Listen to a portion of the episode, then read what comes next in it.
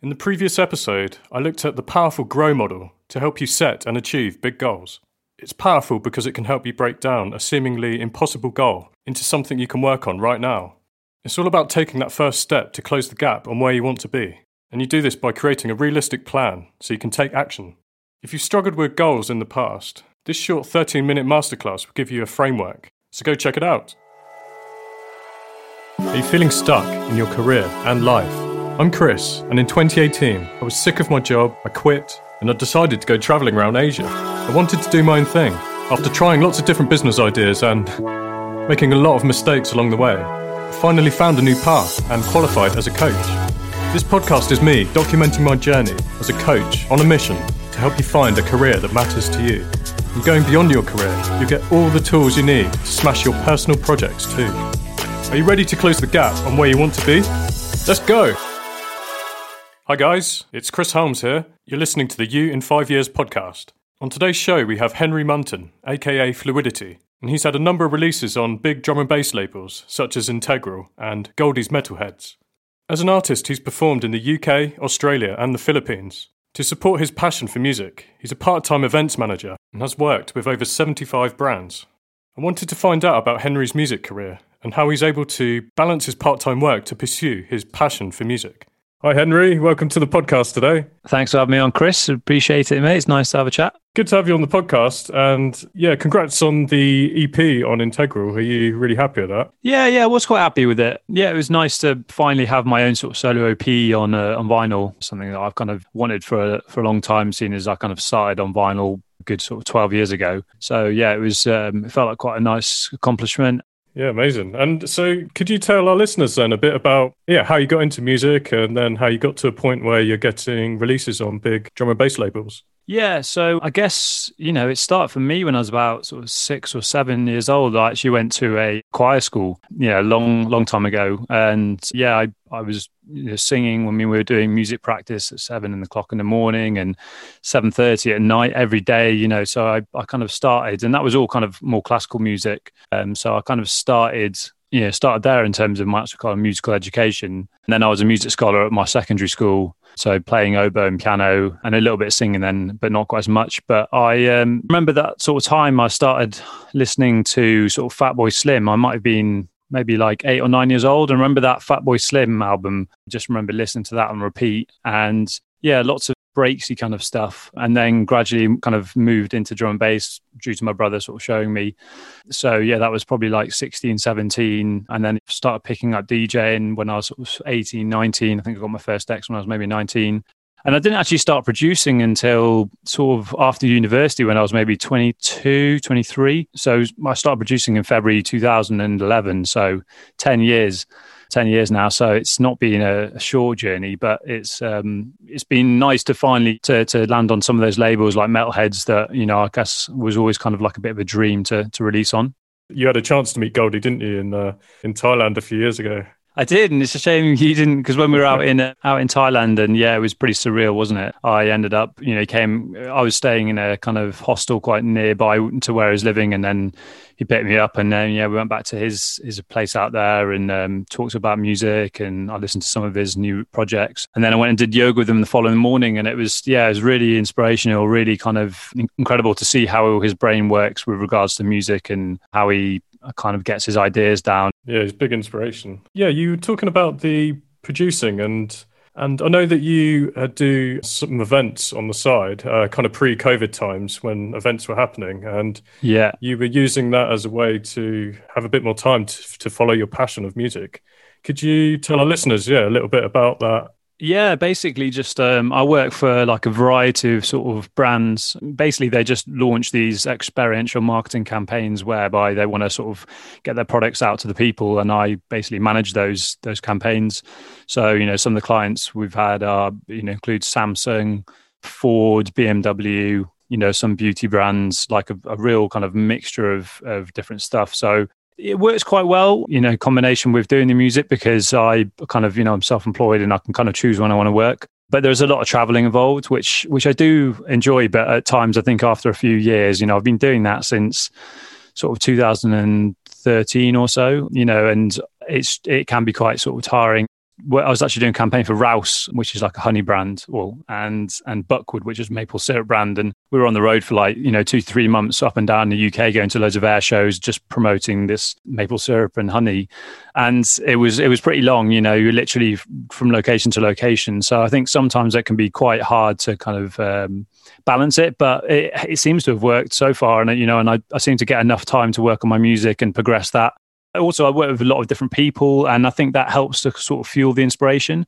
I think maybe if I was stuck in the same place all the time, you've got less things to kind of excite you. Whereas when I get back to doing my music making, because I've been away from it, when I come back, I'm really sort of gunning for it, and I really kind of get stuck in. Nice. So you mentioned that, it could be quite long traveling and being away. And so what was the split, would you say, between like working and being on the road to having time for the music? I mean, it's probably 60 sort of event management to sort of 40 music. But yeah, I mean, I do work on music when I am on the road. If I'm in one spot for like, 2 weeks, I was doing a campaign for Boots, and I was in Birmingham for a week, London for a week, and Liverpool for a week. And, when I'm somewhere for a week, I literally just set up my kit. I take, a little portable keyboard with me and my audio interface and my headphones. And I kind of do a couple of hours in the evening. Obviously, most of those cities, I don't know many people. And I go out a little bit and go and train, go to the gym. But I normally have a few hours on my hands in the evening. So, I just sort of crack on.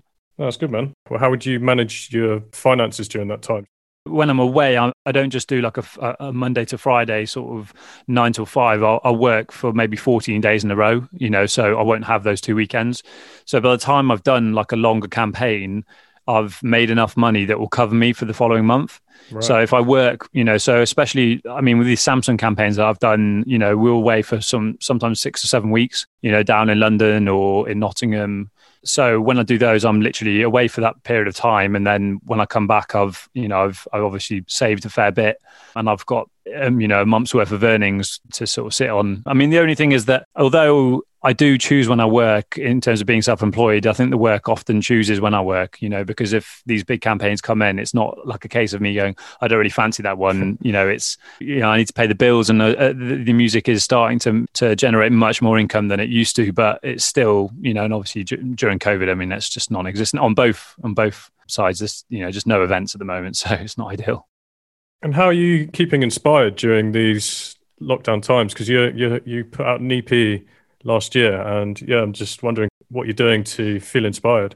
I read a lot. I read a lot of kind of a variety of different books by a variety of authors, like Robert Greene and Ryan Holiday spring to mind. Basically just how you can further yourself with regards to your sort of creative pursuits. One common theme seems to have come up repeatedly, which I feel like I've connected with, is that, inspiration, it's not necessarily a myth, but I think just sitting down and getting on with it every day, that's how inspiration becomes apparent, or how you find it. For me, I just sit down every day and I work on the music, and I find that the inspiration comes by me doing that. And I don't wait for inspiration to come. It's almost like I go and find it. I find other artists, their processes, and I find that really inspirational. So I spend a lot of time and just reading interviews and articles. And another author I really like, called Atomic Habits by James Clear.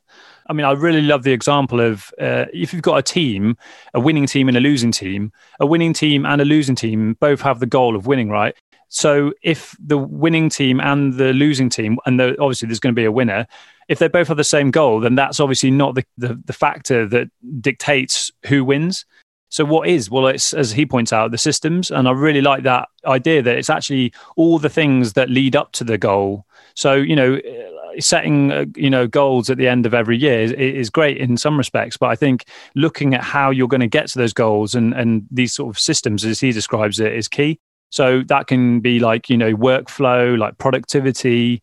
And one of those things leading into the piano thing, basically started doing just 15 minutes of piano every day. I kind of practice maybe 1 or 2 pieces, and then I just play around on some chords, and I hit record on my computer. So I record everything. And yeah, I mean, it's 15 minutes a day, which is a very small amount of time. And I'm known for things taking me a long, long period of time, especially finishing tracks. But I've just sort of realized that you don't really need loads and loads of time in order to do something. 15 minutes is such a small amount of time to dedicate to something each day. And actually, I think a lot of these ideas are probably going to form the backbone of my productions this year. just finding myself just being able to write melodies instinctively and without too much thought process, which is kind of where I think some of the best work is created and best art is created, is almost in the unknown. You know, ask a lot of the artists or creatives how they've created their best work, and they'll probably tell you they're not too sure. Yeah, state of flow. Yeah, and state of flow, and they're just not thinking. You know, like exactly, and I think that's what I tried to practice with to some degree with the playing the piano for 15 minutes, is just to let it go where it wants to go. Yeah, that's really cool, man. And I totally agree with habits. They're just so powerful. Once you can kind of use them to your advantage, you can actually get so much done, and it just becomes second nature, doesn't it? That's it's so true, mate. Like the other thing I've done this year is I leave my phone out of the room, and when I go to bed and when I wake up, my phone charges downstairs every night, and that just goes without saying. And the amount of time that I found myself saving, you know, because when I get up in the morning, I'm not faffing around on my emails or checking my messages or Instagram or anything. I'm just like, I just get up and get on with it, and little things like that can make a huge impact. And I think, you know, I'm trying to do things more and more that kind of lend itself to just being more productive and less faffing around.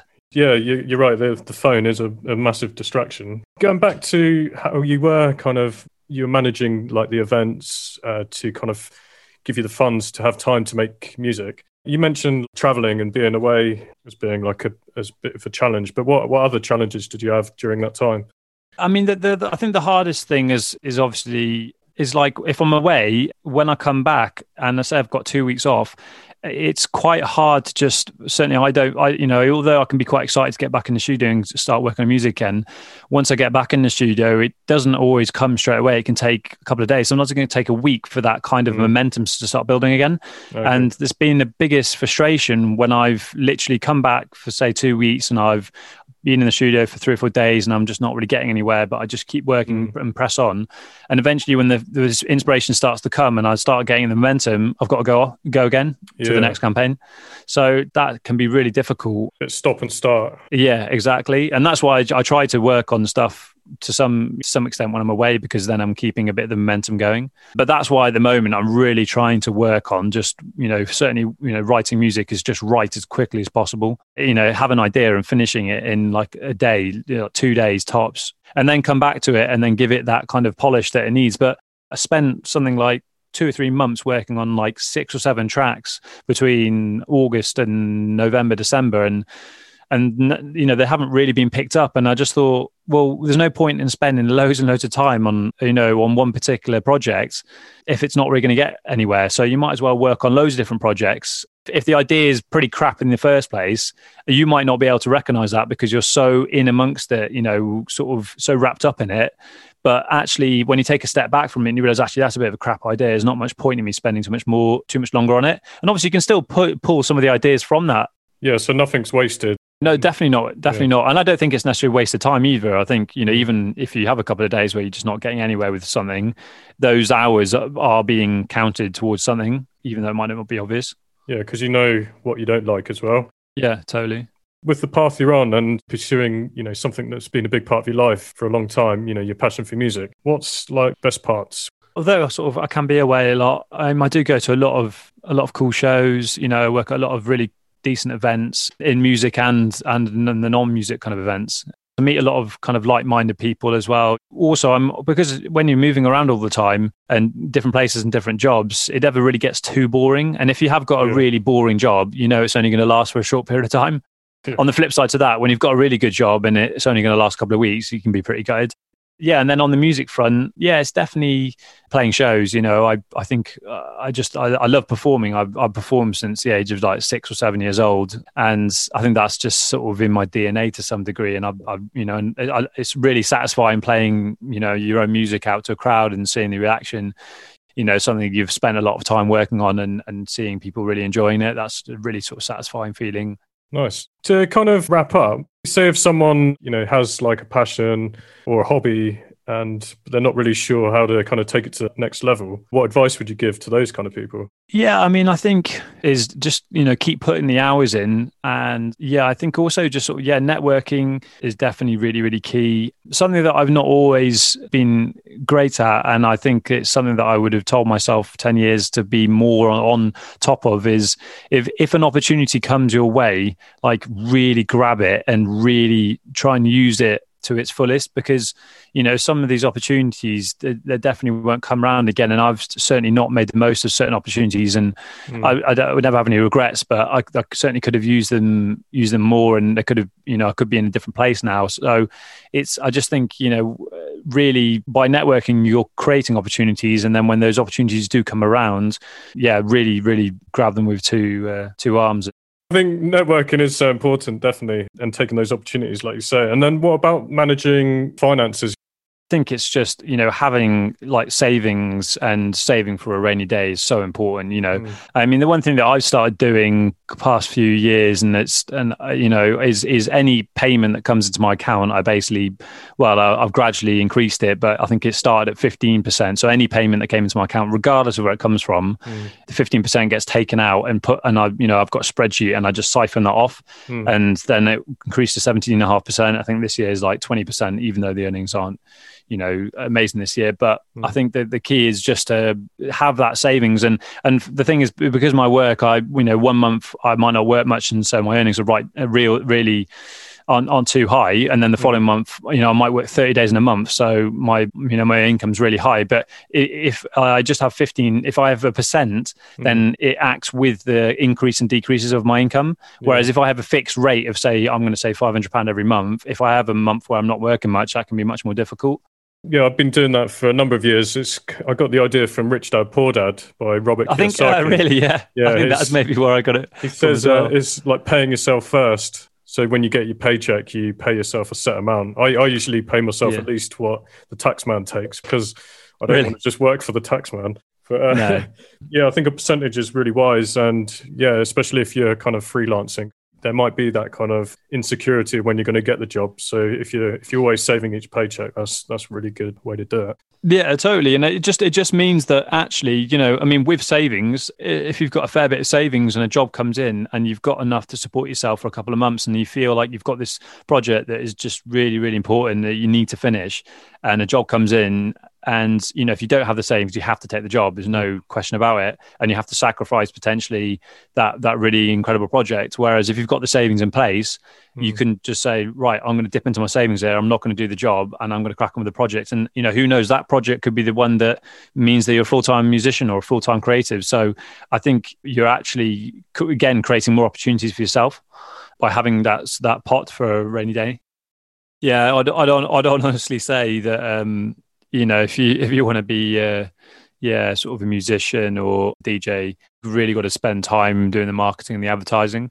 You know, similar to what I was saying, I think, you know, siphoning off some time, maybe 10 or 15% of your time, say you've only got 10 hours a week or 5 hours a week to work on it, saying 10% of your time to work on your genres, I'd also do another 10, no, probably more, maybe 30 or 40% of your time if you really want to make a go of it, doing your marketing. So, you know, learning how to do video editing, to post videos on Instagram, Facebook, learning about how to, you know, market yourself using Facebook marketing, Instagram marketing. I think that there's an audience for everyone. Like you'll always find someone in the world who will like your stuff. It's just a matter of finding them. And I think that the more you learn about marketing, advertising, the more likely you are to find those people, because you're going to reach more people in general. There's nothing more frustrating than working on something that you're really happy with it, and seemingly a lot of people seem to like it, but just very few people know about it, and that can be pretty tough. Yeah, brilliant, man. So yeah, really good chatting, Henry. And how can our listeners best connect with you? Yeah, I mean, I'm on Facebook, facebook.com/fluidity UK, and then also on Instagram, Fluidity UK on there, and SoundCloud, Fluidity DMB. And then I've actually got a Patreon page as well, where I'm kind of teaching people, doing various tutorials on sound design and bass design and drum processing, and starting to get into sort of more music theory, how to sort of learn the piano and things like that. So those are the main platforms. Yeah, I'm hopefully going to be sort of launching a new project, maybe at the end of the year, maybe early next year. So yeah, watch out for that one as well. Yeah, nice one. Yeah, I'll put all the links in the show notes so our listeners can connect. Yeah, nice one. Well, thanks for having me on the show, man. I really appreciate it. And it's been good chatting. Yeah, cheers, Henry. Speak soon, mate. So there you have my interview with Henry Munton, aka Fluidity. Henry's passion for music started at a young age. His brother then got him into drum and bass. After he learnt to DJ and then got into music production, he now has records out on some of the biggest labels in drum and bass. The best parts for Henry about doing what he does is being able to perform and see people enjoy his music. Performing's in his DNA. To enable him to have time to follow his passion for music, he works for some of the biggest brands like Samsung and Ford as an events manager to promote their brands. Working in this way, it does give him lots of flexibility, but it also can mean he can sometimes lose momentum when he has to go on a new job. Henry talks about how he keeps inspired, and I love one of the quotes that was, "I don't wait for inspiration to come, I go and find it."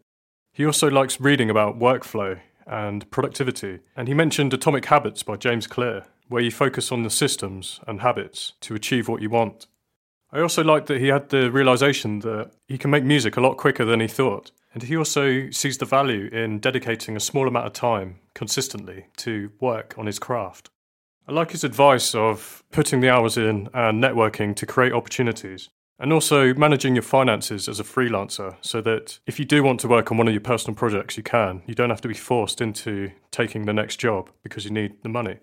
To save, he recommends putting a percentage away each month as soon as you get paid. This means as a freelancer that you're consistently saving a good amount. And I also liked what he was saying about the self-promotion. If you're trying to make it as an artist or creative or just in business in general, being able to promote what you do and spread the word is a valuable skill. If your goal for this year is to move on from that career where you're feeling fed up and bored every day, I'm looking to take on new clients and can help you find something more exciting. To find out more about how we could work together, send me a message on Facebook or LinkedIn to book a free 30-minute career change booster call. So book a call, and I look forward to speaking to you soon. In the next episode, I'll bring on another special guest to help you on your career change journey. Thanks for listening to the You in 5 Years podcast. Keep moving forward, guys. Until next time.